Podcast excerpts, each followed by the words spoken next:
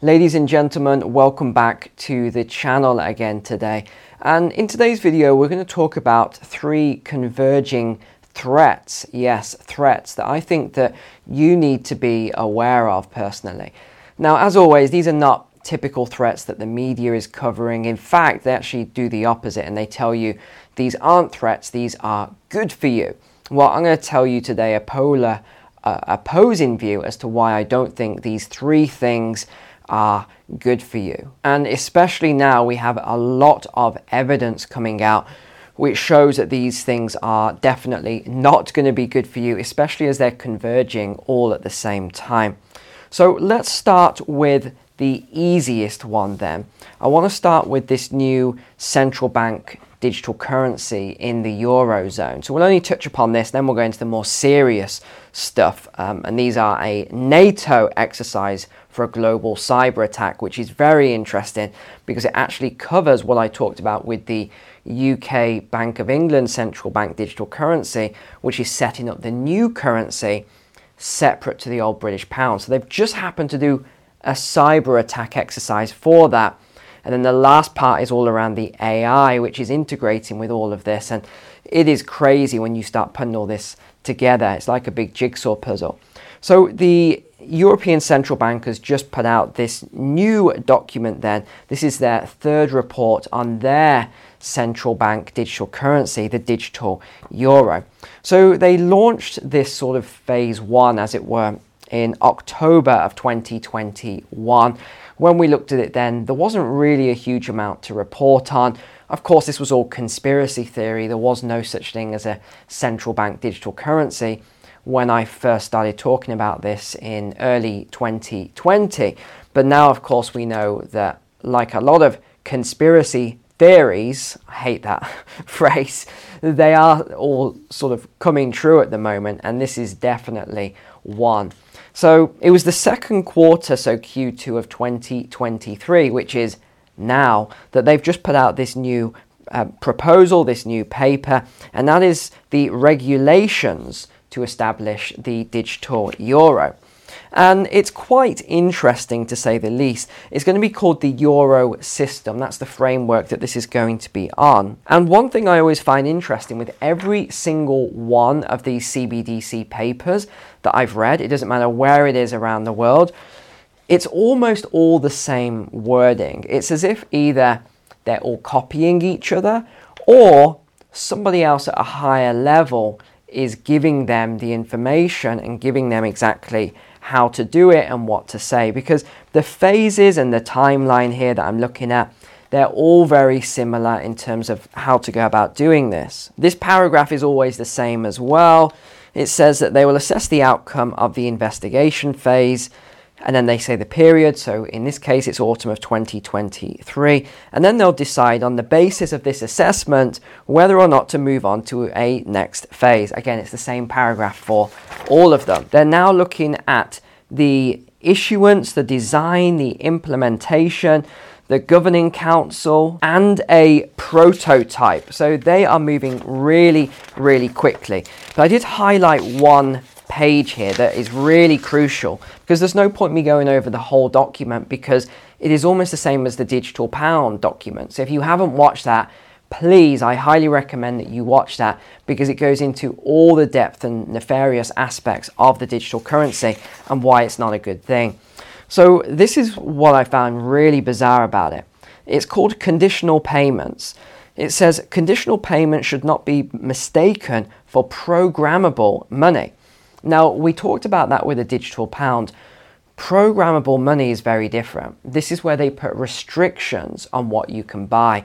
So they might say, oh, you've already had one beef burger this month, so you're not allowed another beef burger. You're only allowed a mealworm burger, for example, because you've actually fulfilled on your criteria of, you know, GHGs and everything else. So that's all you can have. Well, this is very clear in saying that they will not use this as programmable money. So, this is the first CBDC that I've seen, that I've studied all of them almost, apart from some of the African nations and a couple of the Southeast Asians that I haven't studied. But the majority of them I've studied. This is the first time I have seen this paragraph where they categorically state that they will not be using it. And it says the euro system has therefore concluded that a digital euro would never be programmable money. Well, I find that quite a stretch and hard to believe. They may say that now, but I'm pretty sure that they are going to do a U turn on that later. But let's give them the benefit of the doubt for the time being. The other thing they talk about, which I haven't seen some other currencies talk about, is how they're going to link this infrastructure to other CBDCs around the world. And they talk about a set of contractual agreements and lots of other complex things. But if you think about that, this is very similar to how Forex operates, so foreign exchanges, in that a lot of people think that the money actually transfers and then it goes this way. It, it doesn't. What actually happens is a contract takes place between the currency. So the currency doesn't actually move from one place to another. So I think that's what they're talking about here with the CBDC is that it's not actually going to go anywhere. It's just going to be based on contracts. Now, the next thing I want to talk about is this NATO cyber attack exercise. So this is different to the Polygon or Cyber Polygon, which is conducted under the WEF every year. This is something completely different. This is from NATO. A total of 29 financial services organizations, including Barclays, Santander, and MasterCard, have come together under the FCISAC.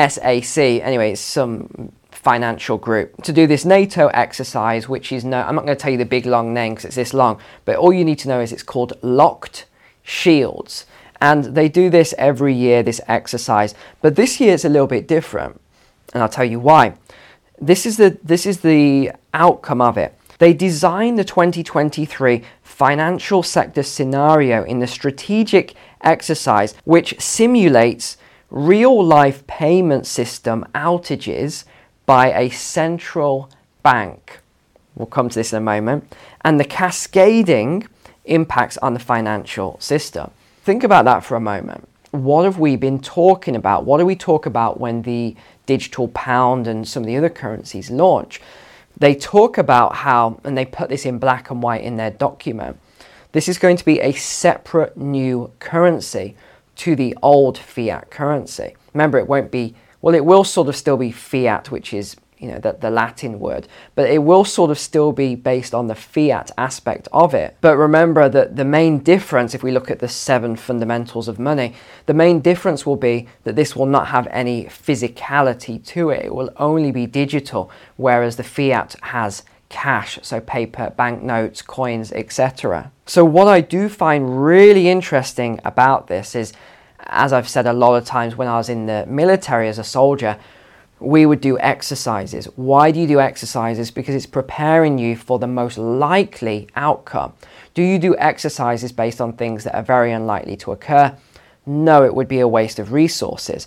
Why would they bring together all of these different countries? And it, it's actually staggering how many countries got involved in this. It was 3,000 participants from 38 different countries. How many CBDCs are there about to be launched? Have a look at that and you might notice a, an interesting pattern. So, what are they talking about here then? Well, they're talking about this outage from a major central bank. How could that occur? What may, might trigger that? I think it could be the implementation of a new central bank digital currency. That to me, if you just follow all the evidence and you look at this logically and, and rationally, that is what this says to me that something may happen. A may, I'm not saying it will happen, I'm just saying, thinking through this logically, this is definitely a risk. And they talk about this keyword cascading effect to financial payments and the entire financial system. Well, that's exactly what they talk about when they hint towards the implementation of the central bank digital currency.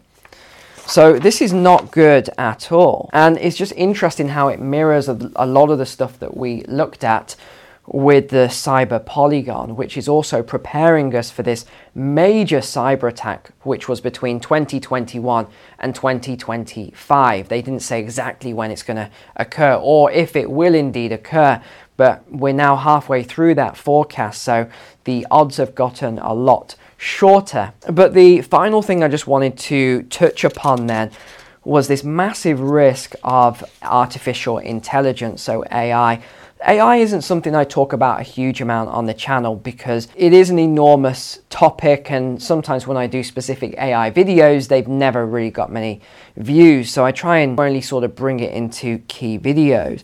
So I was doing some research today, especially because there's been a lot of news out on this AI advisor, Matt Clifford, who is part of the you know, UK government advisory panel, and he's made a lot of um, sort of dire forecasts at the moment. AI will surpass human intelligence very shortly, and it could wield control over crucial aspects of society, including the creation of bioweapons that could be used against humans and extensive cyber attack. So he's talking about how he thinks that this AI could be used or could use itself to create cyber attacks.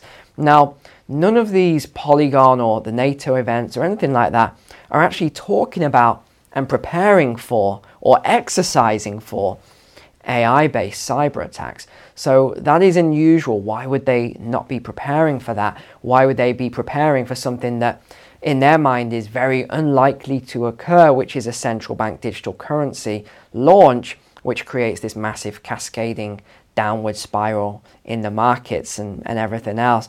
I think we know what's going on here. The, the writing is on the, the wall, as it were. Now, there was another report that came out just over the last few weeks, and this is all it's called Mitigating the Risk of Human Extinction. Yes, not light reading. So, this came from the heads of the major AI labs, along with 350 execs and researchers, highlighting the importance of regulating AI. And Elon Musk is uh, actually calling for a complete pause on all AI development at the moment because of all the, the problems that he's seen. There was actually um, U.S. military, I believe, Air Force exercise. It was out, I think it was last week. You can you can find this somewhere online, and the AI software decided to kill its drone pilot operator, so it's human. Uh, of course, I don't mean killed in real life. This was in a simulation, and it apparently did this several times even against directives. So I thought that was interesting. Luckily, it was just a simulation. But these people are saying that the advancement of AI is as risky as nuclear war, if not more so. The head of the doomsday clock has also agreed and said this is potentially worse than a nuclear war. Uh, Elon Musk, Steve Wozniak, all these big people are actually calling for a pause on the development right now. And I did think it was funny that some of these people, n- not those ones I just mentioned, but you know, you, you, ones that want to keep developing it, they say the singularity is 50, 60, 70 years away yet. No, it's not. I think everyone with a brain knows the singularity is very, very close, probably within the next 20 to 30 years. The singularity, if you don't know, is where all human knowledge is eventually surpassed by an AI. So you know, imagine one huge room with all the computer towers, I guess we can say I'm not an AI engineer, but I could just visualize this huge room with all the towers and all the computers and everything with the blue lights flashing and all that sort of thing. And you have this AI which is housed there and it has all human knowledge contained within this. That is basically what the singularity is. It's where one AI software is more intelligent than all human beings. And there are a lot of people saying that this is very close. Within a decade, I'd be surprised if it happened within a decade, but um, we'll see. But the risk is that once we get there, no human being will ever, even a group or you know the military or anything, will ever be able to overcome it and shut it down because it'll have more intelligence. But you know there are some positive things with AI that I should probably um, touch upon, and that could be in terms of healthcare, education, transportation, things like this. You know, medical diagnoses was another one that I wrote down. They just did a test on this AI software, which um, people would come in and they'd sit and talk to it and they would give a diagnosis. So it would say, oh, these are my sort of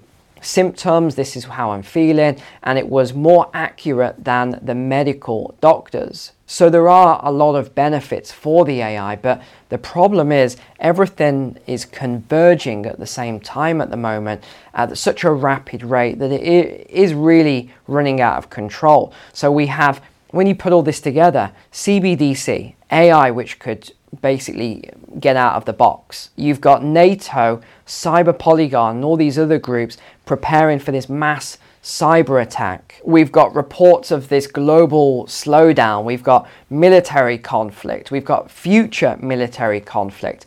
We've got a lot of problems still to come. We're definitely not out of this risk phase, I guess we can say, which I, I still think is going to be right the way through this decade.